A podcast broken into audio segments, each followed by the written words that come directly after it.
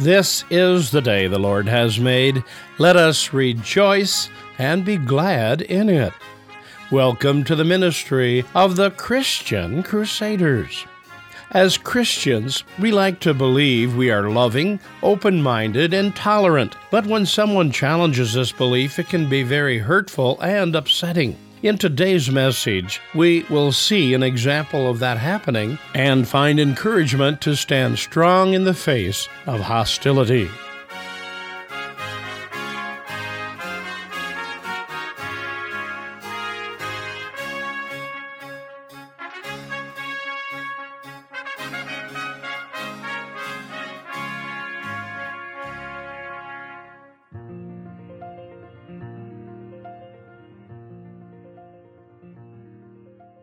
It's been said that a good preacher comforts the afflicted and afflicts the comfortable.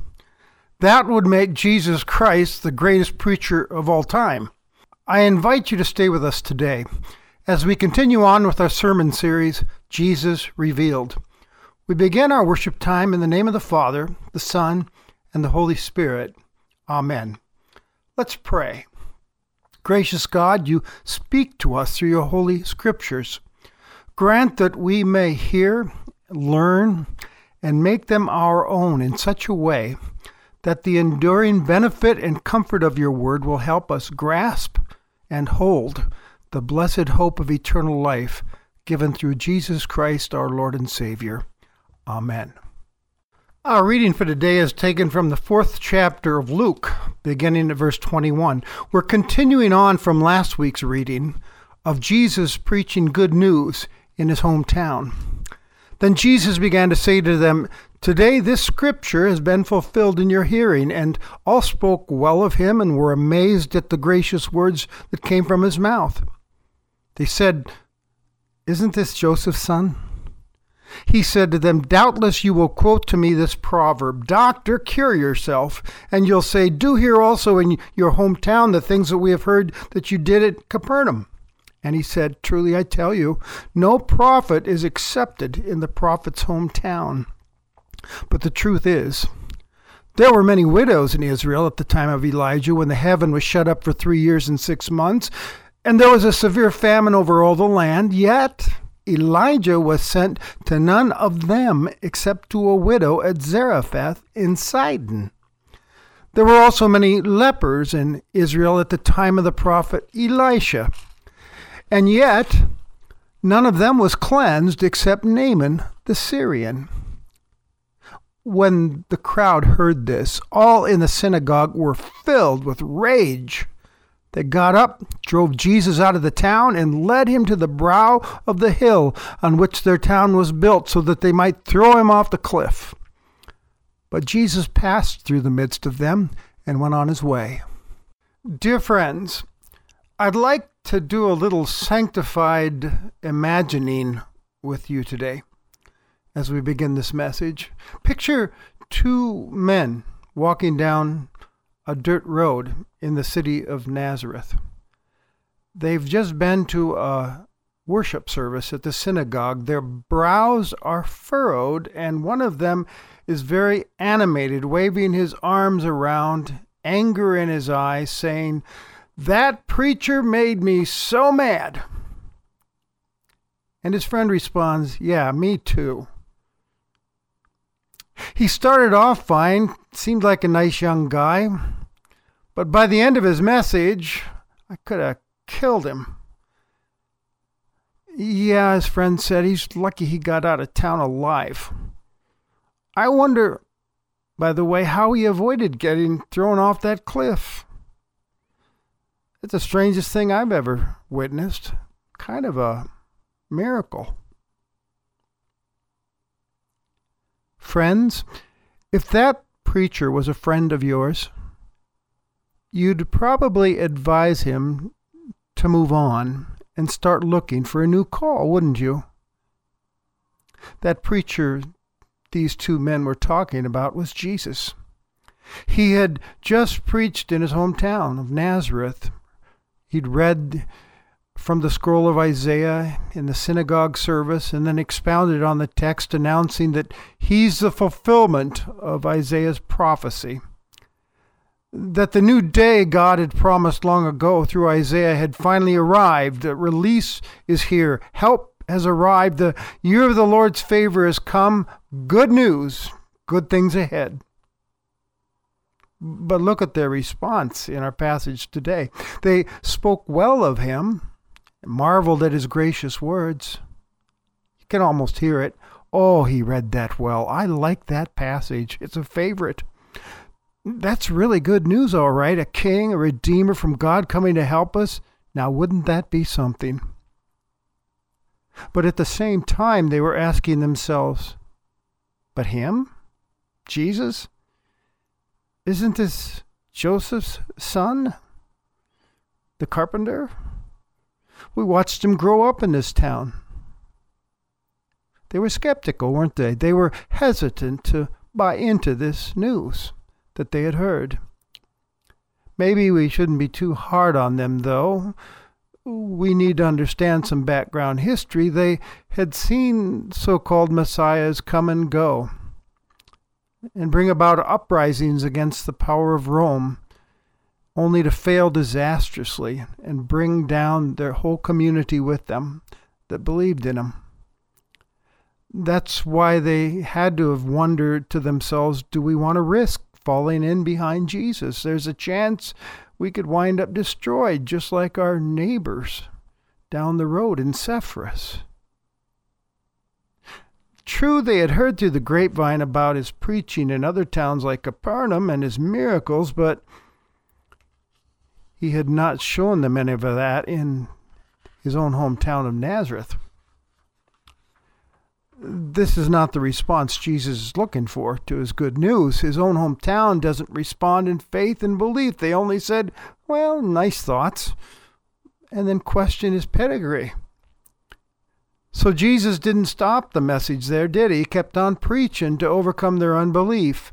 The second part of his message is actually quite courageous when you think about it, for he knew their thoughts, and so he went on to quote two familiar proverbs to them. He said, I, I know what you're thinking, physician, heal thyself, that you're waiting for miracles from me like I did in Capernaum. And then he followed that with another proverb Truly I say to you, no prophet is accepted in his hometown. He seemed to be referring to himself as a prophet. Uh, remember, a prophet is one chosen by God to speak God's truth to his people. And then Jesus used two illustrations from a very dark time in Israel's history when there was unbelief and spiritual apostasy against God as the people worshiped idols. He said, speaking of prophets, remember Elijah. You can find this in First Kings, by the way. It's a story when everyone else was starving from the famine God had produced, his punishment. But God chose to feed a non Jewish woman and not the rest. Then he told the story of Elisha that we also find in Second Kings. He said there were a lot of lepers in Israel, but God chose to only heal the non Jewish soldier, Naaman, who acted in faith and did as Elisha told him. Suddenly, the crowd stirred up, and not in a positive way. They're angry, they're up in arms. Hostility fills the room. There is a rage against Jesus. He got a response, but not what he was hoping for. He was attempting to awaken them to truth, to repentance and belief, Instead, he got rage. Why this rage? Well, first of all, they hated Gentiles, non Jews. Prejudice ran deep against their enemies. They believed that God would destroy the Gentiles and elevate Israel to a position of power in the world.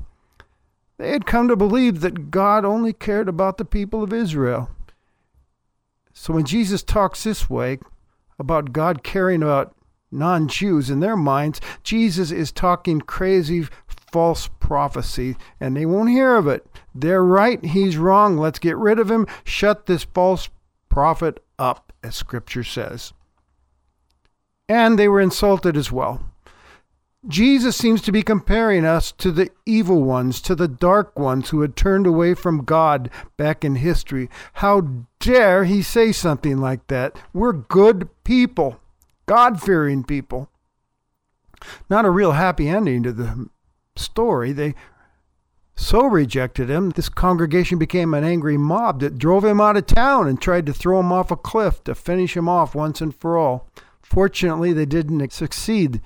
Why? Because the only miracle they saw that day was Jesus passing through the mob unharmed. How that happened, I don't know. Did he become invisible? Did everybody just freeze and he walked through? I don't know. But we do know this God protected him, for it was not his time yet. And this is actually a witness from God to his people, affirming the identity of Jesus that what Jesus had said was true. Jesus left them behind in their unbelief and anger, never to return. I would classify this as a tough day in the pulpit, wouldn't you?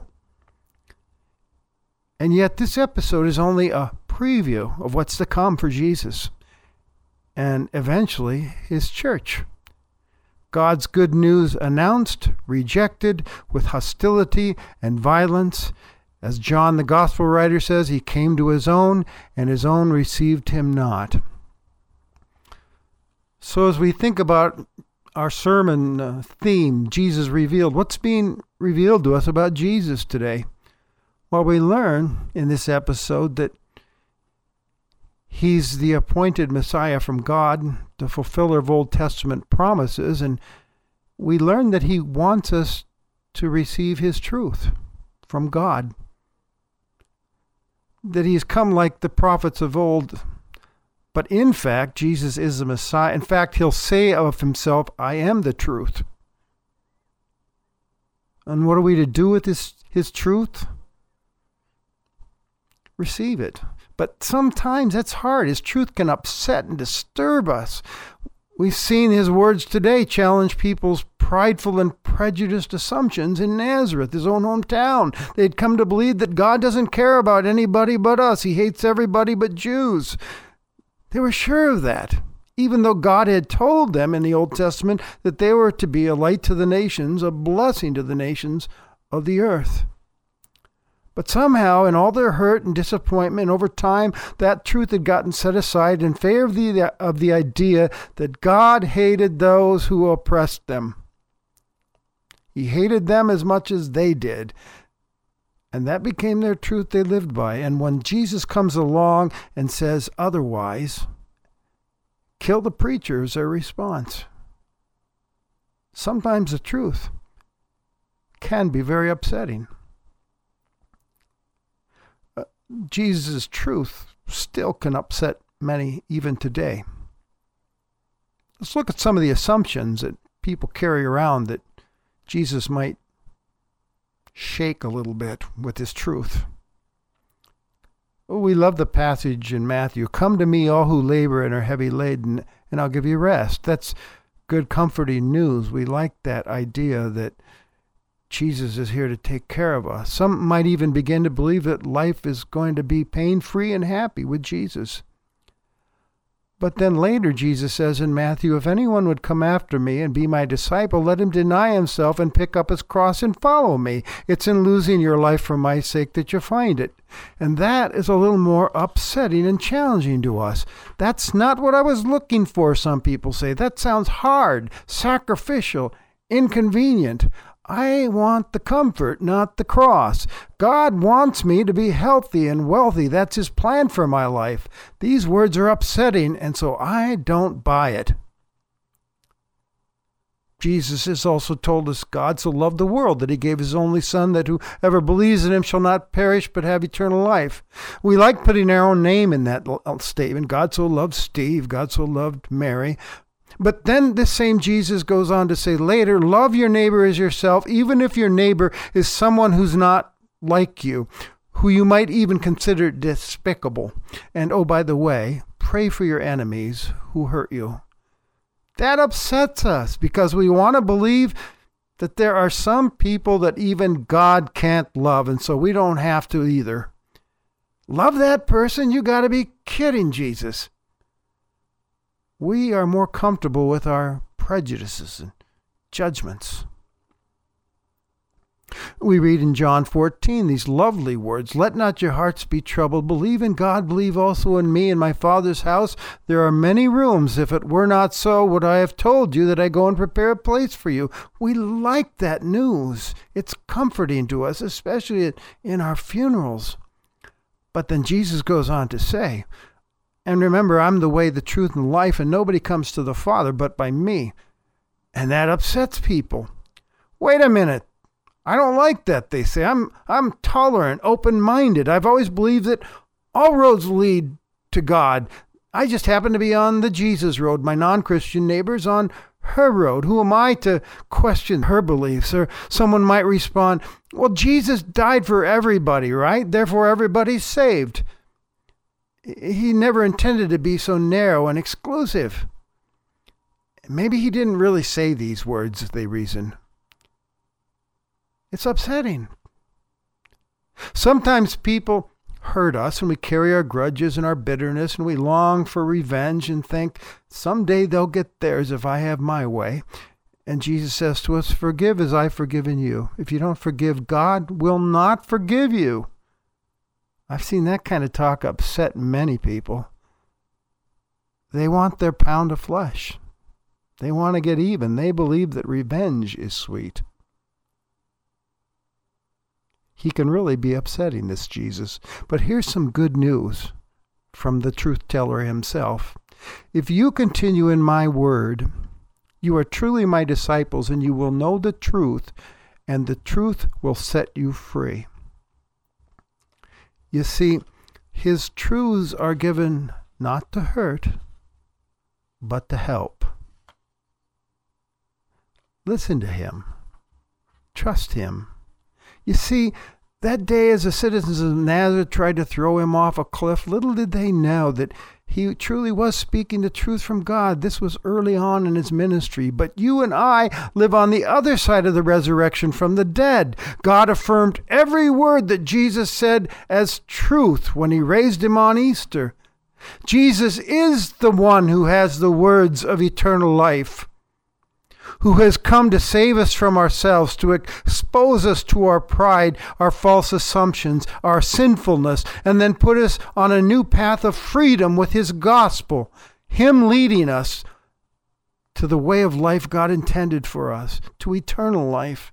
You see, Jesus didn't come to soothe you in your sin, He came to save you from your sin. He didn't enter this world to tell you what you want to hear, but what you really need to hear and believe. Out of love for you, He went to the cross to pay for your debt of sin and rescue you. And he rose again, proving once and for all that he is the way, the truth, and the life, and no one comes to the Father but by him. His way, His truth is life. Some reject Him and His truth, but others do receive Him. To reject Him is to reject life with God, but to receive Him is to receive life. Millions upon millions have discovered that He is the one who sets us free from our sin and its consequences, death. He is the one who lights up a life with his love and grace and constant presence. He is the one who has the words of life that we need to listen to and follow. I thank God for this disturbing, truth telling preacher, Jesus. For this Savior who has spoken into my life and changed it for the better. I don't even want to think of where I'd be without Jesus in my life. I hope He's in yours too. One last word for those who have received him, who serve him in his church and in the world. Remember that chapter 1 of Luke was, we are informed that this story is written for a believer named Theophilus. The story is not only meant to reveal Jesus' identity to us, it's also meant to reassure and encourage followers to stand strong on the truth of Jesus Christ. And don't be surprised if you face some rejection and take a hit of some sort for the truth of the gospel of Christ. According to this story, you stand in good company if that happens. Jesus Himself. And He promises, Lo, I am with you always to the end of the age. Would you join me in a prayer? Lord, Your word is truth, and the truth has the power to set us free. We thank you for all of your word, the good news of salvation and comfort and peace, as well as the words that disturb us and upset us and challenge us along life's way. As Jesus brought your word to the world, may we be faithful not only in trusting and living by your word, but also courageously sharing it with others. In the name of Jesus, we ask this. Amen. Now, as you go on your way, may Christ go with you. May he go before you to show you the way. May he go behind you to encourage you, beside you to befriend you, above you to watch over, and within you to give you his peace. Amen. You've been worshiping with the ministry of the Christian Crusaders. We pray today's message has encouraged you to stand strong on the truth of Jesus Christ and not be surprised when you face rejection for the truth of the gospel of Christ. For Jesus himself promises to be with you always to the end of the age. As a nonprofit ministry, Christian Crusaders is dependent upon the free will gifts of our listening audience. Many people choose to remember a loved one with a memorial gift, which can be given in memory of a special person on their birthday or another meaningful occasion. If you would like to make a donation in loving memory of someone, send it to Christian Crusaders, 7401 University Avenue, Cedar Falls, Iowa, 50613. Or you can call us toll free at 888 My Faith. That's 888 693 2484. In the Cedar Falls, Waterloo, Iowa area, dial 277 0924. We thank all those who support this ministry with their prayers and gifts. Christian Crusaders now broadcasts over 27 radio stations in 11 states, Katali, Kenya, shortwave in Europe, and on the internet, where you can find additional resources and past sermons. Visit us anytime at www.christiancrusaders.org. For added benefit of the message, join us on Facebook and Twitter. That's ChristianCrusaders.org. We are grateful you chose to worship with us today, and we pray you will join us again next Sunday on this station. Conducting our service was the Reverend Steve Kramer, Pastor Emeritus of Shepherd of the Valley Lutheran Church in Afton, Minnesota, and speaker on Christian Crusaders, now in its 83rd year of continuous Sunday worship broadcasting.